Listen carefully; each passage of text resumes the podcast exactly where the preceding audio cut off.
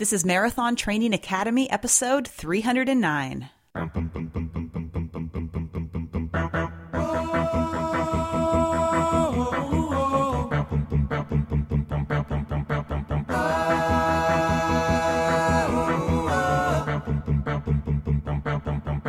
Hello and welcome to the Marathon Training Academy podcast, where we empower you to run a marathon and change your life. I'm Trevor. And I'm Angie. In this long-awaited episode, Angie recaps the Revel Kulia Marathon in Hawaii, the final race in her quest to run a marathon in every state, and her fastest finish yet. Plus, you'll hear practical tips on how you can run a personal record, a PR, this year. And of course, you can get more help in your training inside the Academy. Check out what we have for you over at marathontrainingacademy.com. And you can also learn about our awesome coaches that'll help you pursue your goal in 2020.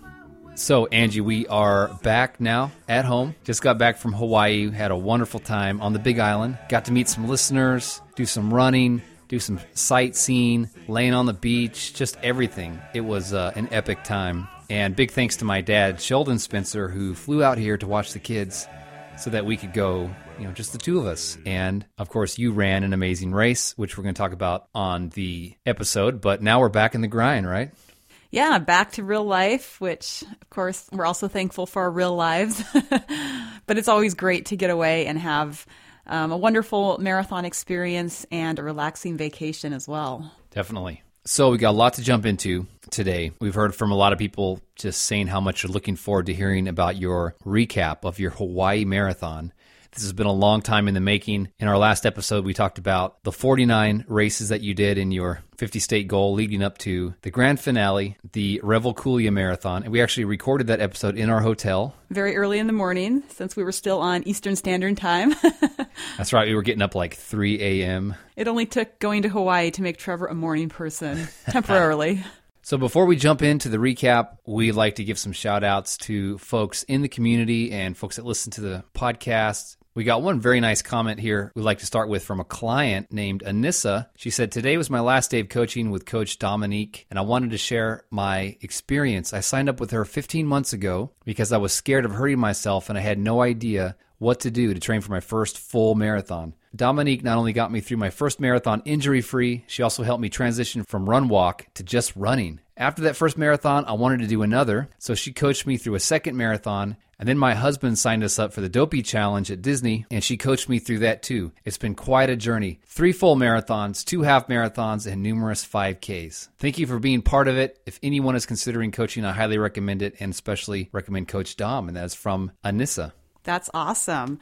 We also had a couple other Academy members who ran the Dopey Challenge recently. Marty, who works with Coach Lynn, finished all 4 races, and also Gregory. So that was very exciting. For those that have never heard of the Dopey Challenge, what is it? Well, it's basically 4 races on back-to-back days. It starts with a 5K. The next day is a 10K. Next day is the half marathon. And on the 4th day, they save the best for last. It's the marathon. And, of course, this is at Walt Disney World in January. That's right. And I think one of the huge challenges for a lot of people is just getting up so early in the morning, because it's kind of a logistical necessity to get to the starting line and everything. So definitely a very fun experience from what I've heard, but also a big challenge. A big challenge to the wallet, too, because it's a pretty expensive race to sign up for. But you get like so many medals and shirts and, of course, the whole Disney experience. So I'm sure it's very much worth it for many people. You can literally stop and ride a roller coaster during your race if you want to. We also got a note from Mitch in the Academy. He says,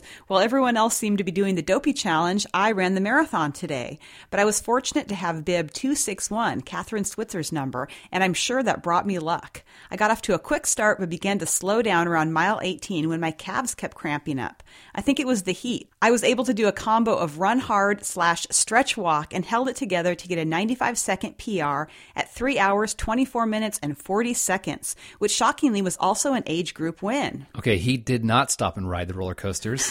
Clearly not, no. It sounds like he was riding the cramp roller coaster. He says, "Other than this unusual heat, the race was great fun and highly recommended." And we also heard from listeners Kristen and Jen. They say, hi, Angie and Trevor. My friend and I completed the Disney Marathon on Sunday thanks to your beginner marathon training plan. We followed your plan religiously and worked through a few aches and pains along the way. In the weeks leading up to our race, we kept telling each other, we have what it takes to run a marathon and change our lives.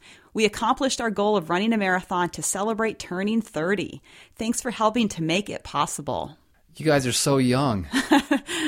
Anyway, great milestone for birthday and a great way to celebrate that milestone as well. Definitely. And I was actually still in my 20s when we started the MTA podcast. You were just a baby. One more quick story from the Disney Marathon. This comes from Carolyn in the Academy. She says, I need to show off my friend Nanette, who at 84 ran her first marathon at Disney. She ran with her friend Julie, who's just a young 82-year-old. They both tripped and fell at mile 13 and had to go to the first aid station. I was worried when they weren't moving on the tracker at that point. Well, they were patched up and insisted on getting back on the course. Nanette crossed the finish line in 7 hours and 6 minutes, taking first in her age group, and Julie got second. I'm so proud of them both. If that doesn't cancel any excuse I have for not running my first marathon, I don't know what will. I just love them both to pieces. Yeah, that's awesome. First marathon at 84. Hate to hear about the fall. Sounds like they both tripped and fell, but they got back out there and finished. That's pretty amazing. Well, it sounds like the party is at Disney in January, you know, at that marathon. I know. So maybe we should do it next year. Well, congrats to all of you out there taking action, getting the year started off strong. We hope that you enjoy this recap. And Angie's also going to share tips on running a personal record, a PR, this year. Let's go ahead and get into it right now.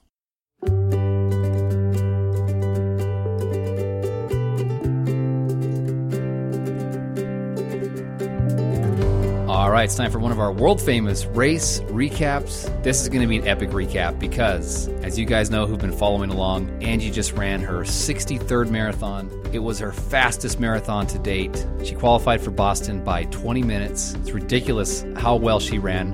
Angie, are you using steroids? Just got to ask. No. No. She's the most straight-laced person. That's what makes it funny. Like such a rule follower. Yeah. But anyway, it's also the final race in her 50-state journey, which has been a project 12 years, I guess, in the making. And it was just an excellent race. It's called the Revel Kulia Marathon, put on by the Revel Race Series. And, of course, it was in Hawaii on the Big Island near Waikoloa. So, Angie, what can you tell us about the Revel Kulia Marathon in Hawaii? Well, I had heard really good things about the Revel Race Series and so was excited to be able to run one of their races. This is the second time they've done the Revel Kulia Marathon, so it's a fairly new race. But I was impressed from the beginning because they sent out frequent email updates. There was lots of information available about everything you needed to know about the course, about how to train, things like that. They held the expo at the Hilton Waikoloa Village property on Friday before the race, and it was really easy to navigate to get there and mostly well organized. There was a moment of panic when the volunteer couldn't find my race bib. This is the first time that's ever happened to me. You know, I told her my name, the distance. She's digging, digging. And she finally looks up. She's like, I don't have your bib here. I'm like, okay. I looked at Angie and was like, oh, too late. So she directed me over to some other guys who were verifying timing strips, and he was able to go back and somehow find the elusive bib. So everything turned out well, obviously. But it was really cool because my race number was 1234. Which makes me think that they didn't have the bib and they just quickly went and made one. That was pretty cool. 1234. And they also printed your name or whatever you wanted to be displayed on your bib. So that was also very cool. Did you notice what Rachel had? One of our Academy members, and she's got a great sense of humor. Rachel from Seattle. Her bib said, Aloha, beaches. So, of course, you've been saying that like every day now. Every time you can slip it into conversation. Yeah, I love it. So anyway, I got my bib. They also gave out nice tech shirts, and they had, you could either get an insulated beer or wine tumbler. And then, of course, they had some miscellaneous little products in the swag bag. Anyway, they also had a couple of props set up for taking pictures at the expo, and we were able to meet up with some listeners, Wayne and Sherry from Alberta. We also met up with my nutrition coach, Natalie from MetPro, and a coaching client, Tamana, and her friend Suma. So it was really fun to be able to meet everyone at the expo and kind of share in the excitement about the next day. So fortunately, we had arrived in Hawaii a couple of days before the race to kind of get settled and recover from all the travel, because to get from the East Coast of the United States to Hawaii is a long process. I think we had 2 6-hour flights. And with the time difference, a 5-hour time difference, it meant that we were basically wide awake by 3 or 4 in the morning, which really came in handy on race morning because we had to be up by that time anyway. It was like I woke up before my alarm, like, oh, 3 a.m. I'm ready to go. Feels like it's 8 a.m. But of course, the flip side of that was that by 7 in the evening, I was absolutely exhausted and ready to go to sleep. So kind of kills any nightlife. Not that I've ever had any nightlife. Yeah, so we had a couple nice days to explore the area and to go to a few beaches and historical sites there on the west side of the Big Island, the Kona side. And then race morning came around, and like Angie said, we were already up early, ready to go. Yes, the race bused participants from the Hilton Waikoloa Resort, where we were staying, and also another spot, the Queens Marketplace, to the starting line. The marathon buses left between 4 and 5 a.m. since it was nearly an hour's drive to the start, and the half marathon buses left between 4:30 and 5:30 a.m. since it was about 30 minutes to get to the starting line. So the way that these races work that are put on by the Revel Company is they bus you to the top of a mountain and then you run down. They're all like drastic net downhill races. Exactly. And since it was early and still dark, it was really impossible to see any of the scenery as the bus crept up the mountain.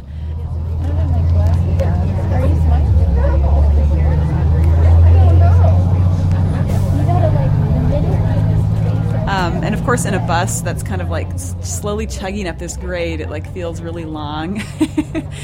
At the bottom, before I got on the bus, the air already felt really hot, even that early in the morning. I was thinking, oh man, this is going to be rough. But fortunately, as we got up the mountain to the starting area, it was much cooler. In fact, the wind made it feel rather chilly, even though the temps were probably around mid-50s at that point. And at the marathon start area, it was set up just off to the side of the road. There was a couple tables of water and sports drink. There was a bank of porta-pots, music and a speaker system, some sight lights because it was pitch black, and then the gear check truck.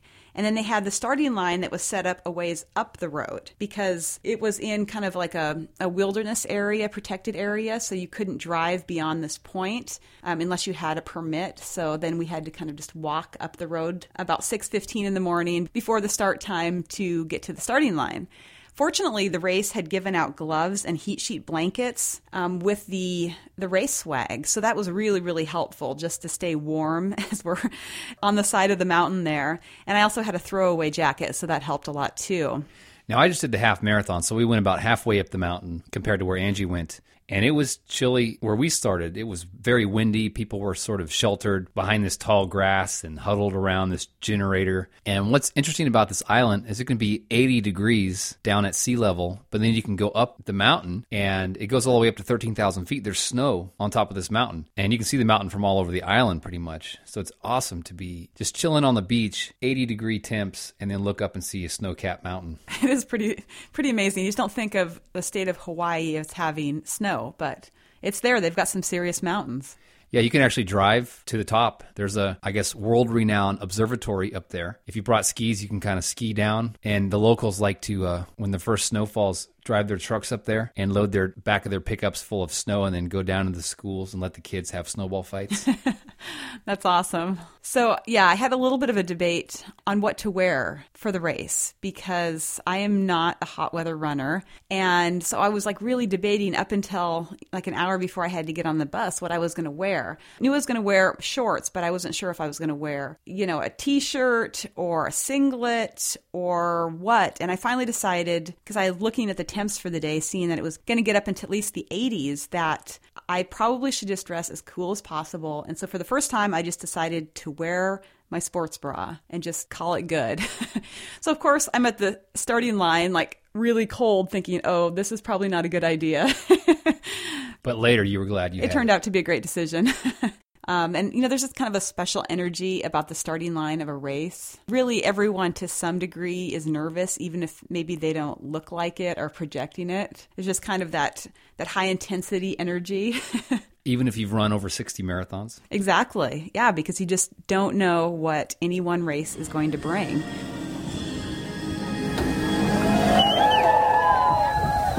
Okay, guys. Get those bags together. All of you people hogging the restrooms, hurry up and get out. There are people waiting. There you go. Yeah, it's all about us. If you are ready. And so at 6:30 a.m. they did a countdown, and then we were off running downhill. So were you nervous, Angie, about the downhill element of this race? Because you knew from a race that you did in Utah just how hard it is to run downhill the whole time. Yes, I have a healthy respect for downhill courses because, you know, you instantly think, oh, downhill, it's going to be easy. Like, what could go wrong? But no, it takes a special toll on your body. You almost have to change your running form a little bit to be able to run downhill effectively. And so, yeah, it's a huge challenge. And of course, the marathon started, like you said, on the western slopes of Mauna Kea. It was around 5,400 feet of elevation at the start line for the marathon. So the first 8 miles of the course, we ran to the north-northwest so that the rising sun was at our back. And I immediately noticed the huge amount of elevation loss. Like right off the starting line, the course went downhill. And it was still dark at this time, so it really made me nervous that I would end up falling. What could you see? Just the white line on the side of the highway? There wasn't even like a real highway. It was just kind of like this road without markings on it. So you could really just kind of see this dark pavement. You really couldn't see if there was any branches or potholes or anything. And it's just like this blazing fast start downhill. And so already I'm thinking, oh, great, this could go really, really bad. The first 7 miles had a negative 7% grade. Wow. And over those 7 miles, the course loses 2,591 feet of elevation, which is 48% of the total elevation loss for the whole course. Yeah, so meanwhile, the half marathon is starting, same time, 6:30 in the morning, and we're on the highway, so you can see the white line. So there's the shoulder of the road that everyone's running on, and it's kind of congested, but thankfully I got up close enough kind of to the front so I didn't have to weave around a lot of people because I didn't want to be stuck in the back. Yeah, that's smart. So I felt like the half marathon course, the amount of grade, the amount of downhill was just perfect. It just sort of pulled you forward. It was fast, but it wasn't too extreme. But apparently that's not how it was for the start of the marathon course. Yeah, I also kind of positioned myself near the front, and there weren't as many marathoners either. And so then right out of the gate, you know, everyone's like blazing down the hill. And it was just really challenging to run that section because you want to relax into the downhill, but you also don't want to let yourself lose control. You don't want to do a lot of braking, which is hard on the body and slows you down. So my mantra for the downhills was flow, sort of like the relentless flow of lava. I was trying to like picture that because, you know, there's lava fields all over the island of Hawaii. And I was thinking, okay, I just need to flow like lava. It's just relentless. Love it. So I was trying to keep that in mind. As it started to get light, I really tried to relax and keep my effort comfortably hard, just while enjoying the beautiful mountainous scenery around me. There was some early morning mist, but we ran through some ranches where we saw grazing cattle, horses, and the island has all these wild goats too. So you never knew when you were going to spot a wild goat. Angie loves goats. Or 10. So that was kind of fun as well. So I went through the first quarter of the race, the first 6.55 miles in 44:22, which was a 6:46 pace, wow, which I knew was fast for me, but just the way the course was, that was like as slow as I could run basically while, you know, not doing a bunch of braking and just trying to stay in the flow. Let's talk about what you mean by braking. Is that when people are slapping the ground really hard?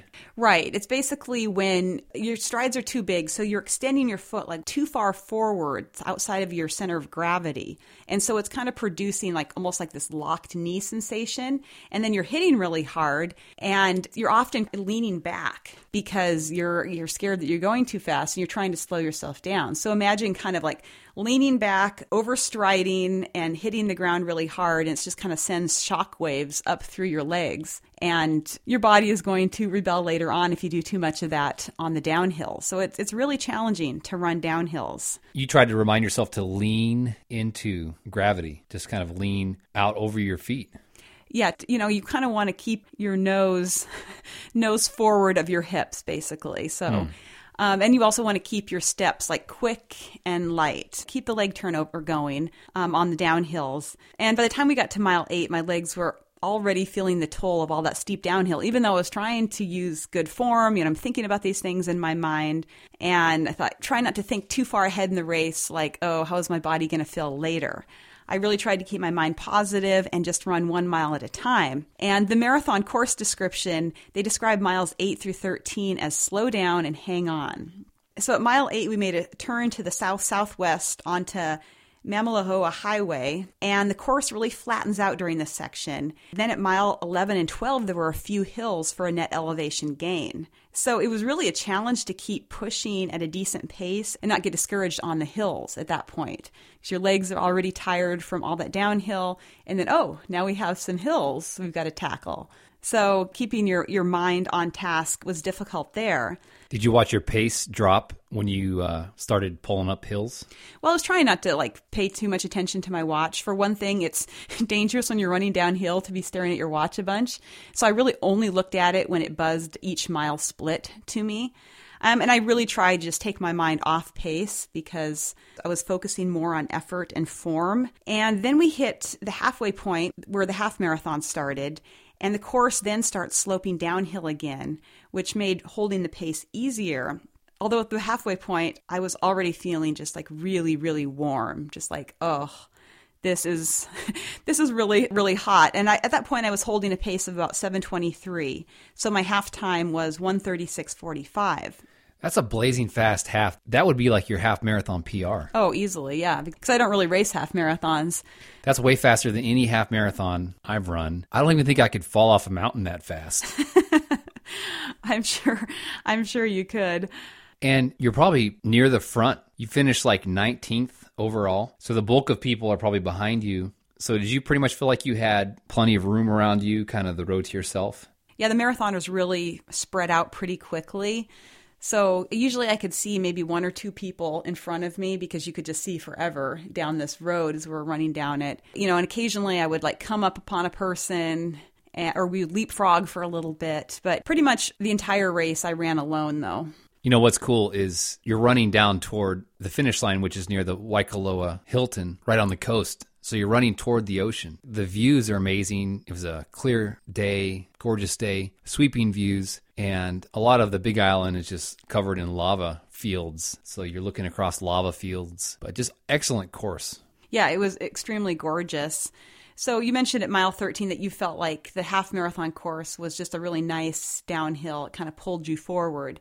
So from miles 14 to 20 of the marathon course, it lost about 1,600 feet of elevation, which is about a negative 4.5% grade. So that's what you guys were running during that section. And it definitely felt a lot more manageable. There was some uphills, though. But there was some uphills, that's for sure.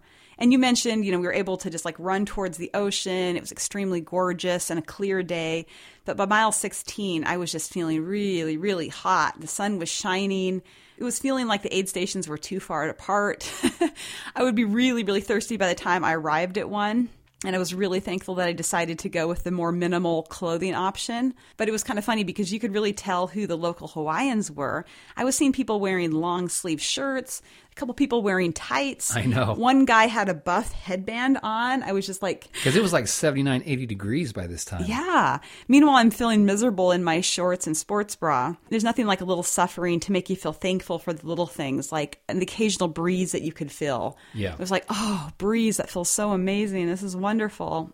The aid stations were located about every 2 miles apart, starting at mile 3, and they had water and sports drink and porta pots, you know, the things that you would expect at aid stations. But as I got hotter, it just felt like I couldn't get enough fluid in me. Often I was grabbing 2 glasses of water and pouring part of one on myself. So obviously you didn't walk at all. Not even at the aid station. You just ran by and grabbed water. Well, I did have to walk one time because they didn't have any water ready. And I had to like basically go get it myself. But yeah, I mean, other than that, I just ran the whole time. I also remember grabbing 2 cups, one to drink out of and the other one to pour on my head. So hopefully there was enough water for everybody with me doing that. I know. I hope so too. Because it was really hot. It was hot for us for sure. For fueling, I used UCAN snack bar pre-race. I mixed it in my oatmeal like I've done a couple times now, and then had part of a bar at 5-mile intervals. So I felt like my fueling was on point, my energy was solid, my stomach felt good. So that whole part of the equation was taken care of. So you've probably run almost 50 marathons now, 50 marathons, using Generation UCAN, either the drink mix or the snack bar, every Boston qualifier and every PR you've been fueling with this stuff. And it's also amazing to hear from other listeners too who have tried UCAN and have really had some great results with it as well. Like we heard from Will a couple months ago. He says he's been listening to MTA since last winter. He said, I want to send a quick note of thanks for all that you do for the running community, but especially for turning me on to Generation UCAN bars. I'm a lifelong athlete with about 8 years of experience as an obstacle racer and trail runner, but I'm very new to the world of road marathons. At my first one, I finished in 3:57, but had an absolutely terrible post-race experience because of GI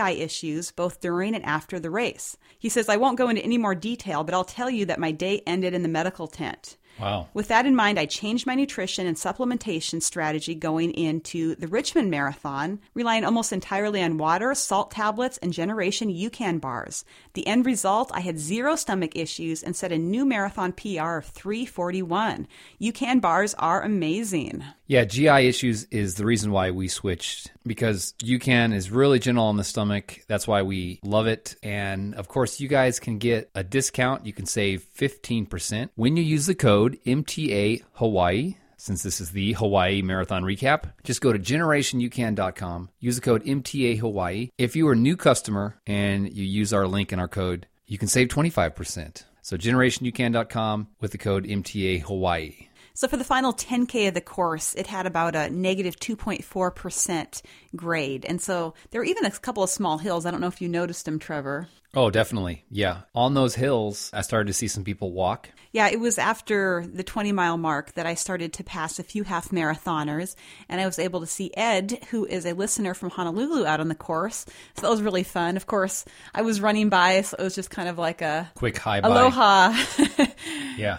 And he has finished his 50 states from Hawaii. Yes. A few years ago, he finished his 50 states. And I think he's doing a second round of 50-state half marathons now. Wow. So he really gets around for sure. After the 20-mile mark, I really had to work hard at staying positive and staying focused because I just continued to get warmer and warmer. And when I get hot, it seems like my mood tends to sour quickly. So I was really trying to keep my mindset positive. And I would occasionally think, I'm running my 50th state marathon. How amazing is that? But there was also part of me that just wanted to be done. It was like this dichotomy, like this is definitely amazing. You know, I'm so grateful and thankful to be out here, but I'm really hot and I want this to be over with. So that was at mile 20. That was somewhere after mile 20. And I even noticed that I wasn't sweating that much, which is really unusual for me. And I, kind of continued drinking as much as I could and dumping water over my head and on my body, trying to just stay as cool as possible. But all your sweat was evaporating. I think so. It was just really dry. At mile 25, we turned on to Queen Ka'ahumanu Highway, which is just a very long stretch of highway that goes to Kona and goes by the resort. This last mile plus was on exposed blacktop. It was surrounded by lava fields. It felt really flat and exposed and hot. Plus, there was a lot of traffic that was whizzing by. Yeah, this section was definitely a grind. It was pretty miserable for everybody, I'm sure, because it's the last mile. You're ready to be done. You're hot. You're not running downhill anymore. And you're just on a highway. And there's, tons of cars. But what can you do? The course had to find its way back to Waikoloa, so. Exactly. So were you able to find some extra energy to push hard to finish? Probably not. I don't remember. You don't remember? It was only a week ago.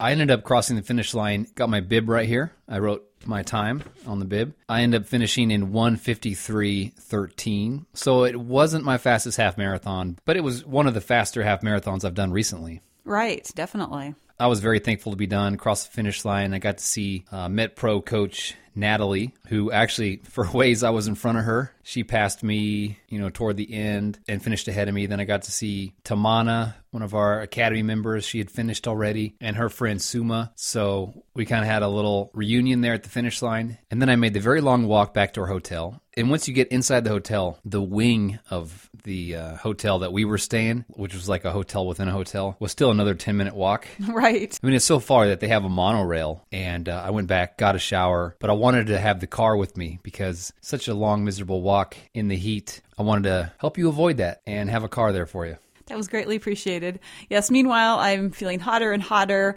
It's in the last couple of miles. And a couple of times I thought, I hope I don't pass out. Wow. And then I would think, well, I've never passed out during a marathon before. But that would be really awful, especially as you're so close to the finish line. So I had all these scenarios going through my head, not being able to finish because I've passed out. And so I'm like, okay, maybe I should rein in my pace a little bit and, not push my body to the brink. What made you think of passing out? Were you getting dizzy or something? I was just feeling really super hot. And sometimes when you get to the end of a marathon, you're not thinking very clearly anyway, because it just takes so much physical and mental energy to run that far. And you can kind of have all these worst case scenarios play out through your head. And so that was the one that was currently playing out in my head, was me passing out close to the finish line, not finishing, our whole trip to Hawaii being for nothing. But then I got to the last mile and I realized that I needed to run a sub 8-minute mile to finish sub 3:20. So I was like, okay, I think I can do this. I think I have enough for a final push while avoiding this passing out scenario. So during the last section, we turn back onto the Hilton Waikoloa property. It finishes at the Queens Marketplace area. When I saw mile 26 marker, I felt a lot of relief and was able to push across the finish line. And when I looked at the finish clock, it said 3:19:59. And so I was like, oh, phew. I was so happy to meet my goal of running sub 3:20. And then when I talked to you, I learned that my official time was 3:19:55. So I had an average pace of 7:37 per mile, and it ended up being a 9-minute and 23-second PR for me. It was amazing. I mean, I'm just blown away that you ran that fast. Yeah, I was super happy. I mean, once to the relief of finishing and not having to put out so much exertion had passed, I was just felt so much relief and happiness. And it's really cool. The Revel Race prints off these awesome finishers card, which lists your time, your stats. So I learned that I was the 4th place female out of 121 and finished first in my age group. Interestingly enough, I looked back at the stats online. The first 3 ladies were over age 40 as well. Nice. So all the top 4 women finishers were all over the age of 40, which I thought was just super cool. And so, of course, this finishing time gave me a Boston qualifying time over 20 minutes. I'm pretty sure you're going to get in. It would be a really tough year if I wasn't able to get in with that margin, I guess. And the medals are really nice. And they also gave a fresh lei to all race finishers. And so I thought that was a really special touch for Hawaii. Now, here's the difference between Angie and I when we finish a race.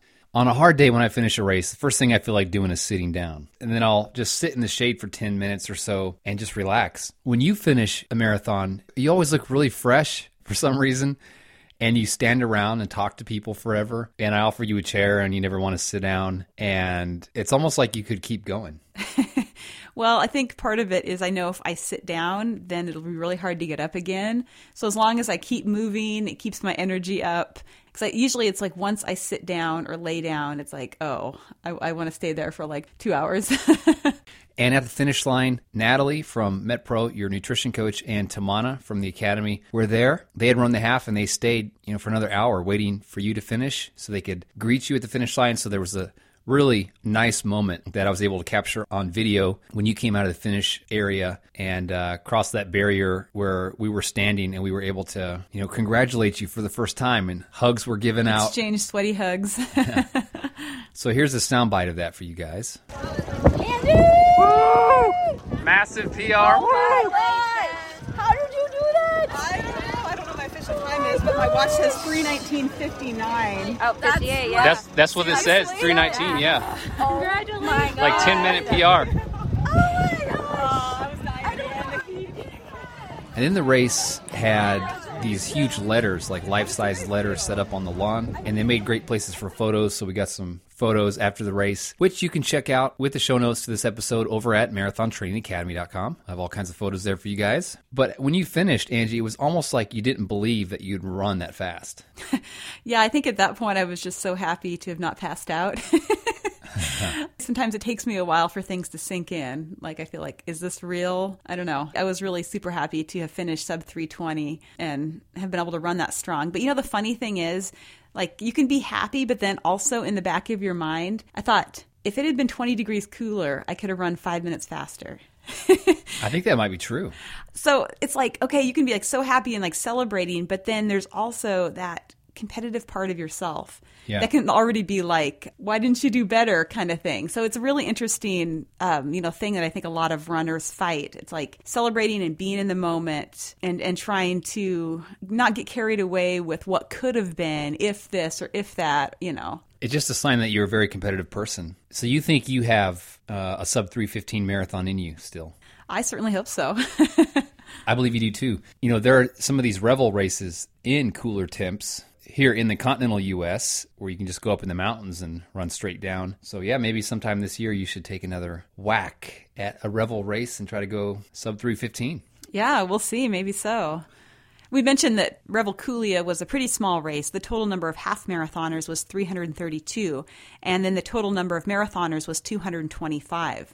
The male winner of the marathon was Paul Terranova. He finished in 2:49.10, and the female winner was Cammie Miller. She had a time of 3:08.37. Yeah, it's a great race. I really hope they keep it going. Another cool thing that happened, as we're standing there at the finish line, a lady comes up and says, "You must be Angie with the MTA podcast." And she introduced herself. Her name is Kathy, and she actually lives right across the street from where the finish line was. Yeah, that's right. And she had done the half marathon. It was super exciting to be able to meet her and know that we have a local listener. That's right. We also like to say congratulations to Rachel. She ran the Revel Kulia Marathon and got a 3-minute PR despite a calf issue and, of course, the blazing heat. And there was also another listener who didn't get to come to the meetup that we had later, named Daniel, and he wrote us and said, "I also PR'd there with a time of 3 hours, 31 minutes, and 37 seconds, and the MTA podcast was one of the things that kept me motivated. My previous PR was from 18 years ago in 2002. Good stuff. So fortunately, Trevor had the car, was able to get back to the room and get showered and lay down for a while, because then we had an awesome MTA meetup later in the afternoon at the Kona Brewing Company. That's right. Maybe you've seen Kona Beer. We decided to have the meetup at Kona Brewing, and they just went above and beyond accommodating us. They don't usually take reservations, but they had a table set up. We had 16 people there. So big thanks to all the folks that came out to the MTA meetup and just to celebrate with us. It was awesome. And it's funny because we had 3 nurses and 4 doctors at the meetup. That's right. Some people were there supporting runners. Some had run races themselves. So it was a lot of fun. And the Kona Brewing Company was generous enough to give us complimentary drinks. And the manager came over and personally welcomed us. And congratulated you. Yeah, it was really, really awesome. Yeah. If you guys haven't tried their beer, you can find it all over the U.S. It's great stuff, especially the Longboard Lager if you're into lagers. So yeah, big shout out to them for accommodating us and helping us celebrate Angie's 50-state marathon goal. Here is a quick soundbite from our meetup there at the Kona Brewing Co. in Kona, Hawaii. All right, take two. Take two. This time I'm going to make sure it's on. Okay, here we go. We are at the amazing Kona Brewing Co. in Kona, Hawaii, celebrating just an awesome day. We've got all kinds of runners here, people that did the half, people that did the full. We have Angie here who finished her 50-state marathon goal and ran her fastest marathon to date, finishing in 3:19.55. And I want to pass this mic around, just have everybody introduce themselves. Of course, if you don't want to talk, just pass it to the next person. So name, where you live, and why you came today, either to run or support a runner, and anything else you want to say. We'll start here with Jenny Greenlee, who has been listening to the podcast since we started. She remembers the first episode 10 years ago. So name, where you're from, and what brought you here today. Well, I'm still Jenny Greenlee. Live in Eva Beach, Hawaii on Oahu. I ran the half today and was very pleased with my result. And I just want to say congratulations, Angie. You are such an inspiration to all of us. And I have enjoyed listening to you go through this journey over the last 10 years. Hi, my name is Wayne. I'm from Edson, Alberta, Canada. I did the full marathon today, and my legs are still out around mile 24. I'm going to pick them up on the way home. Just want to say congratulations as well to Angie, and the podcast has been a real inspiration to me, and I've learned a lot from them. Hi, I'm Sherry. I'm from Edson, Alberta, Canada as well. I ran the half marathon today. It was only my second half marathon, but I PR'd in the heat. It was almost 100 degrees warmer than when we left Wednesday in northern Alberta. So I survived and I'm happy. I'm Kathy. I'm a local here. I live at Waikoloa. And I started running when they had Walkmans, so you can tell how old I am. And I just wanted to come and meet everybody, and congratulations to everybody, and you, Angie. You are amazing. I'm Sean from Cleveland, Ohio. I don't run at all, and I'm here to support my significant other and friends who've ran, and meeting Angie and Trevor for the first time, just appreciating everything you guys do, and how you inspire, especially Tamana and everything she's done, so... appreciate everything you guys do. Thanks, Sean. That was a wonderful intro to my introduction. I'm Tamana. I'm also obviously from Cleveland, and I'm really excited to be here with a lot of new friends and old friends, and to finally meet Angie and Trevor, who, I mean, it's very easy, I think, for all of us to say that you've been an inspiration to all of us, and you've taught us so much about running and just changing as a person and learning about yourself and understanding that, you know, we really create our own limitations, and by changing our mindset, we can become better runners and better people. So I really appreciate that. And I ran the half today. I got a PR and was injury-free. Yay! So super psyched about that. And again, congratulations to everybody for crossing that finish line. Hi, I'm Sapna. I'm also from Cleveland, and I started running a couple of years ago, and what I really love about running is it's just so liberating. I feel like I'm a different person when I run, you know. It's just, I don't know, I can't put it into words, but I feel all the people who run sort of connect at a different level. And I'm really thankful to Tamana because she forced me to do my first marathon, and now I'm like, I'm not going to stop. But congrats, Angie. It's wonderful to, I mean, I can't even believe how you did this, but awesome. So congrats, everyone. Hi, I'm Rachel Chopin, and I live in the Seattle metro area. And I can honestly say, if it weren't for me somehow finding the MTA podcast, I probably would never have gotten the courage to even try to run a marathon. So I'm super grateful. And I did the Kulia marathon because I have always wanted to do marathon in Hawaii, and I found out that Angie was running her 50th, 50 states. And I thought, great way to meet everybody and express my gratitude for doing everything that you do for us. I'm Scott Landa from LaGrange, Georgia. I've been running sort of seriously, I guess, for the last 6 years, thanks to the next speaker, Sue. And I've enjoyed it. I did do a half marathon today, PR'd, and first in my age group. It's fun being with new friends, old friends. I love supporting her. Well, yes, he's definitely my supporter. He dared me to run a half marathon in 2012. And be careful what you dare me to do, because it could lead to a lot of other things. So this was my 8th marathon today. And I BQ'd, and I'm so excited about it. So I'm here tonight. And thank you so much for gathering all of us.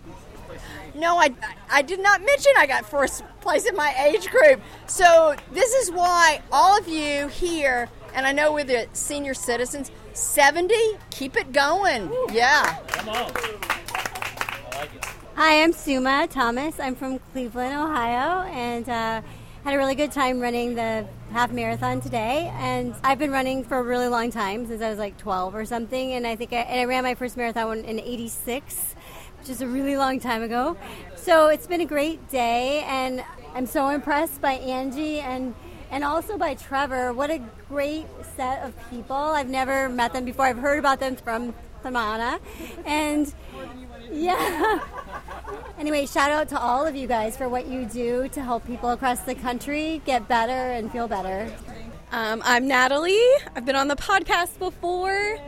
I work at MetPro, and I couldn't miss the opportunity to see Angie cross the finish line today. That's really what it was about. So ran the half. I got sick, so my voice is running low, but I did not PR, but I beat Trevor. So put that down. It wasn't hard.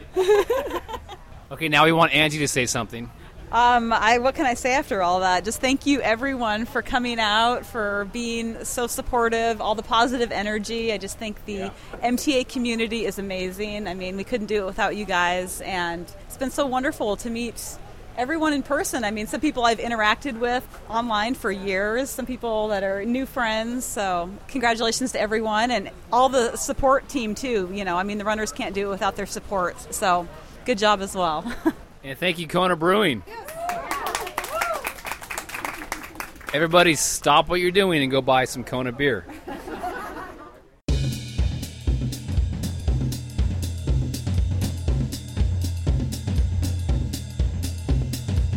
Well, big thanks to all the runners that came out to celebrate with us. It was just a special day. I don't know if we can ever repeat that.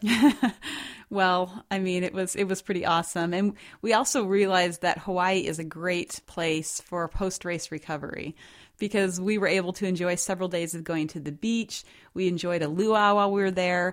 We went hiking in Volcano National Park. And of course, we ate lots of great food. So it was ideal. Yes, and prior to moving to Pennsylvania, I tried to talk Angie into moving to Hawaii, but we don't have any family there, so we settled in Pennsylvania, which was a good call. But now we're kind of having second thoughts about that. Well, I really like the Big Island because you have the mountains. It has kind of more of that open feel, less jungly. Of course, then you have the beach and the ocean, so kind of the best of both worlds. Everyone's so friendly, too, as a lot of you know who visited Hawaii. It's a magical place. So now we want to talk about how you can run a PR this year because we get a lot of questions from folks who want to set a personal record. But before we get into that, quick word of thanks to our sponsor, Athletic Greens. We are so excited to have these guys as a sponsor of the podcast this year. That's right. I've been taking Athletic Greens every day for quite some time now, and it was one of the things that had a special place in my suitcase when we went to Hawaii, took the travel packs, had them every morning, including race morning. So just love the fact that it's convenient, it has great taste, and I can trust the ingredients, that they're covering my nutritional bases. It's an ultimate daily all-in-one health drink with 75 proven vitamins, minerals, and whole food sourced ingredients. So it makes it easier for you to get the best nutrition possible, especially since you're an athlete and you often have different nutritional needs than the general population. So Athletic Greens includes prebiotics, probiotics, digestive enzymes, adaptogens, superfoods, and more. It gives you complete and convenient nutrition in one shot to help support your body's needs across 5 critical areas like health, energy, immunity, gut health, hormonal, and neural support. And it actually tastes good. Surprise, surprise. We've had lots of green drinks that taste terrible. So whether you're taking steps toward a healthier lifestyle or you're an athlete pushing for a better performance, Athletic Greens will help take the guesswork out of everyday good health. Just go over to athleticgreens.com/MTA, and you can get 20 free travel packs, which are valued at $79, along with your first purchase. So make a purchase, they'll throw in those travel packs, which is what we took with us to Hawaii. That's athleticgreens.com/MTA. All right, so Angie, what can you tell folks about running a PR this year? Of course, we might want to explain that a PR stands for personal record, and it's used interchangeably with PB, or personal best. And clinching that personal record can often be more satisfying than reaching other running goals like winning an age group, because most of us run to compete against ourselves. And so knowing that you're going above and beyond your previous personal best can be very satisfying. Most of us will never be Olympic athletes or maybe even win a marathon, yet we know that somewhere deep down inside of us resides the best that we're capable of running. And it's really a fun challenge to try and pursue that. So I think the first thing to think about is if you're ready to PR. Setting a PR is going to require an appropriate goal. It's going to require focus and, of course, mental, physical, and psychological commitment. To build towards your PR goal, it's important that you don't rush the process. So this means that you need to build consistently over time. If you're running your first marathon, take the time to build up a solid running base and don't rush the experience or focus solely on your finishing time. I think that takes a lot of joy out of the process if you're a beginner and all you care about is your time. Likewise, if you're a beginning runner, this is not the best time to set ambitious time goals for yourself. Your goal should be to establish a solid running base first and then finish the race strong. Now, after you finish a few races, you're going to often think about, of course, getting faster. However, if your last marathon was more than a year ago and you haven't been running as regularly as you should have been since that time, it's not advisable to train for a PR.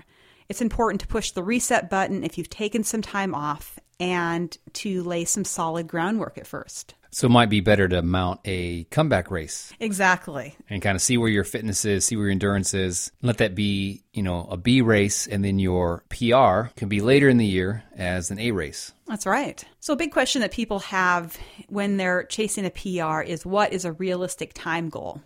On one hand, you don't want to be overly ambitious and set yourself up for failure when you're setting a time goal. But on the other hand, you want to make sure the goal is challenging enough. So let's say your last marathon time was 5 hours and 8 minutes. An underwhelming PR goal would be to finish in 5:07. So just taking a minute off is probably not going to be aggressive enough. That sounds like my kind of goal. On the other hand, an overwhelming goal might be to shave an hour off. So I'll give you some generally accepted time increments that can be shaved off a previous race for the average runner. Of course, there is going to be exceptions to this, but for the 5K, a good general amount of time to shave off can be about 2.5 minutes from your previous 5K. For the 10K, you can try to shave off 5 minutes. For the half marathon, you can try to PR by 10 minutes. And for the marathon, you can go from anywhere to 10 to 15 minutes. Now, we do find that runners often see bigger jumps from their first race to their second, simply because they started in better shape with that second marathon training cycle, and they're stronger both mentally and physically. So we know people who have set greater than hour PRs, from their first marathon to their second. It just all depends on how you trained for the first one, what kind of shape you were in. There's many, many factors that play into this. And it's also important to keep in mind, the faster you get and the closer you get to your best, the more challenging it will be to shave off large amounts of time. So as you get faster, as you get closer to what your potential is, you may only be able to shave a couple minutes off your marathon time, just depending on, like we talked about, a number of factors, how your buildup went, if you're dealing with any issues or injuries, what the weather is like, what the course is like. There's a lot of factors to keep in mind when you're looking into a PR. And that's one reason why it can be so helpful to work with a coach, because they're going to help you to set appropriate goals and also to get the best out of yourself. In general, there's kind of a 3-phase plan for setting a PR. And this can take approximately 4 to 6 months, depending on your current fitness level. And this also assumes that you currently have a solid running base. So you're just not getting back into running. You've been running regularly for several months now. And the first phase is called the endurance phase. The endurance phase builds your running distance doing easy miles. This phase should never be ignored, or you risk setting yourself up for injury. During this time, you'll be doing long, slow runs to enable you to go the distance, basically. Your pace should be conversational, which means you can carry on a conversation. This phase will include the long run, a midweek run, recovery runs, of course, your cross training, and your rest days. After the endurance phase, you move into the strength phase. The strength phase transitions from endurance to focusing on building strength. Strength running will include working on hill runs and tempo runs, or running at approximately 85% of your maximum heart rate. And this strengthens your legs and your cardiovascular system. It's also going to require you to stay focused and stay at an even effort. So the strength phase really builds on the endurance phase and sets you up for the speed phase. The final phase, as I mentioned, is the speed phase. This is going to integrate the preparation you've done through the endurance and strength phases. So these workouts are best done on things like a 400-meter track, flat stretches of road, or on a treadmill. The speed workouts will help you focus on your race pace and enable you to run faster. These can include workouts like mile repeats, 800-meter repeats, 400-meter repeats, different kinds of intervals with the appropriate warm-up time and recovery in between intervals. And most of your marathon training plans are going to incorporate at least the strength and speed phase. A lot of them assume that you're going in with a good endurance base. And they're probably going to be pace-based plans on lots of the runs, like the long runs and, of course, the speed runs. Exactly. So if you're aiming for a PR this year, there are some basic principles to keep in mind in addition to building up your endurance, your strength, and your speed like we just talked about. The first thing is to learn to enjoy the work. If you make it all about the finish line and you don't take time to really invest in the day-to-day work, you're going to miss out on some of the valuable parts of training. The training is really what brings about the transformation. That's pretty important for not burning oneself out, because I know how competitive a lot of people can be. They can push themselves to the point where they're just not enjoying it anymore. Right. And of course, you got to realize that progress is often not linear. It's not just like point A, point B, point C, check your goal. Right. You know, sometimes just because we have human bodies and they don't always do exactly what our mind tells them to do, we have ups and downs, we have fluctuations in our training. And of course, you're not going to run every single run or workout faster than the last one. That would just be unsafe and unwise. So when you're training for a marathon or whatever your race is, you know, you shouldn't be out there every single day trying to PR your pace. You're going to have easy days where you are deliberately slowing down. You should be integrating strength work to just really build up the strongest runner's body that you can. Yeah, if you want to run a 3:19 marathon like Angie, you have to at least do 63 marathons first, right? No. Everyone's hearts just sank. No, I feel kind of like a slow bloomer. You know, it took me 25 marathons before I qualified for Boston. And I feel like every single goal that I've worked toward has taken me a long time. So I really had to be in it for the long haul. And part of being in it for the long haul was I really learned to enjoy the work. I really enjoy the training. And I enjoy challenging myself, whether it's with an easy run and keeping it easy, or whether it's with a strength training workout, or even a rest day. I mean, that can be challenging. The second thing to keep in mind is that you want to stay injury-free.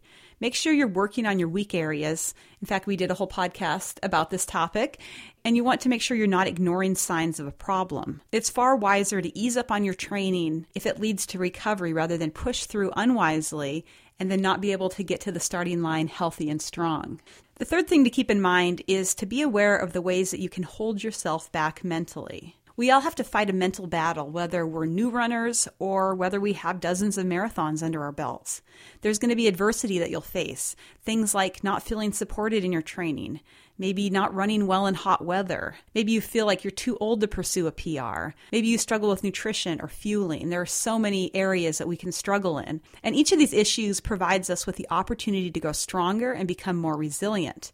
But often if we give up in our mind, then we don't even do the work. And finally, make sure you get help achieving your goals.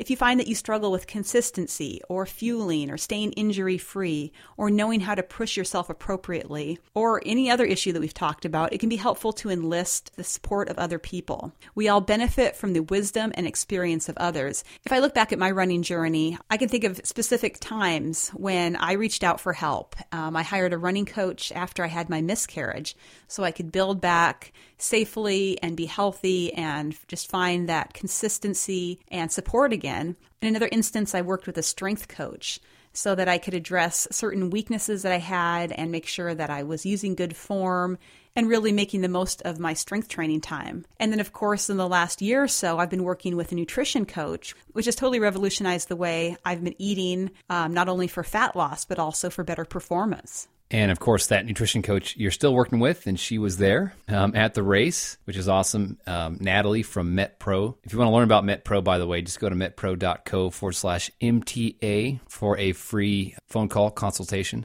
And when it comes to running coaches, people that can get you trained up to set a PR, to help you stay injury-free, to identify when you could be holding yourself back, or maybe you're pushing yourself too hard and you're in danger of overtraining, and they need to sort of help you rest more intentionally when you need to rest. We've got now 11 amazing coaches on the team. All of them are out there just kicking butt, leading by example in their own running journey, and are highly qualified, certified running coaches. And it's just awesome to see the progress that our clients are making. You can learn more about our coaching program and what we do for runners when you visit marathontrainingacademy.com and look for the coaching tab. So if you have any questions about setting a PR, or maybe you're pursuing a 50-state goal or some other kind of epic goal like that, we'd love to hear about it. And if we can help you in any way, that's what we're here for. We have a contact form on our website. And by the way, you can also find us on Instagram. We're getting close to 10,000 followers over there at Marathon Academy. And Facebook. We have a Facebook page at Marathon Academy. I think we have about 17,000 followers over there. So thanks, Angie, for taking us through your 50-state marathon goal. And congrats on finishing this awesome goal and running it in such a great time. Does it feel like you can breathe a sigh of relief now that it's all done? Or does it sort of feel like, yeah, back to work?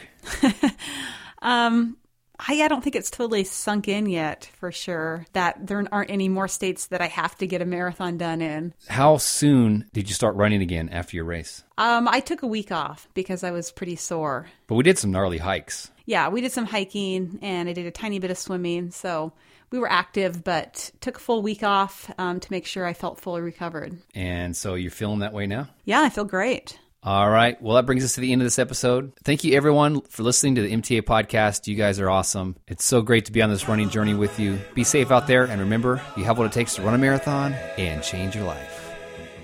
Well on my way, well on my way, well on my way. Hey, hey, now that I'm well on my way, well on my way, well on my way, on my way, well on my way, well on my way.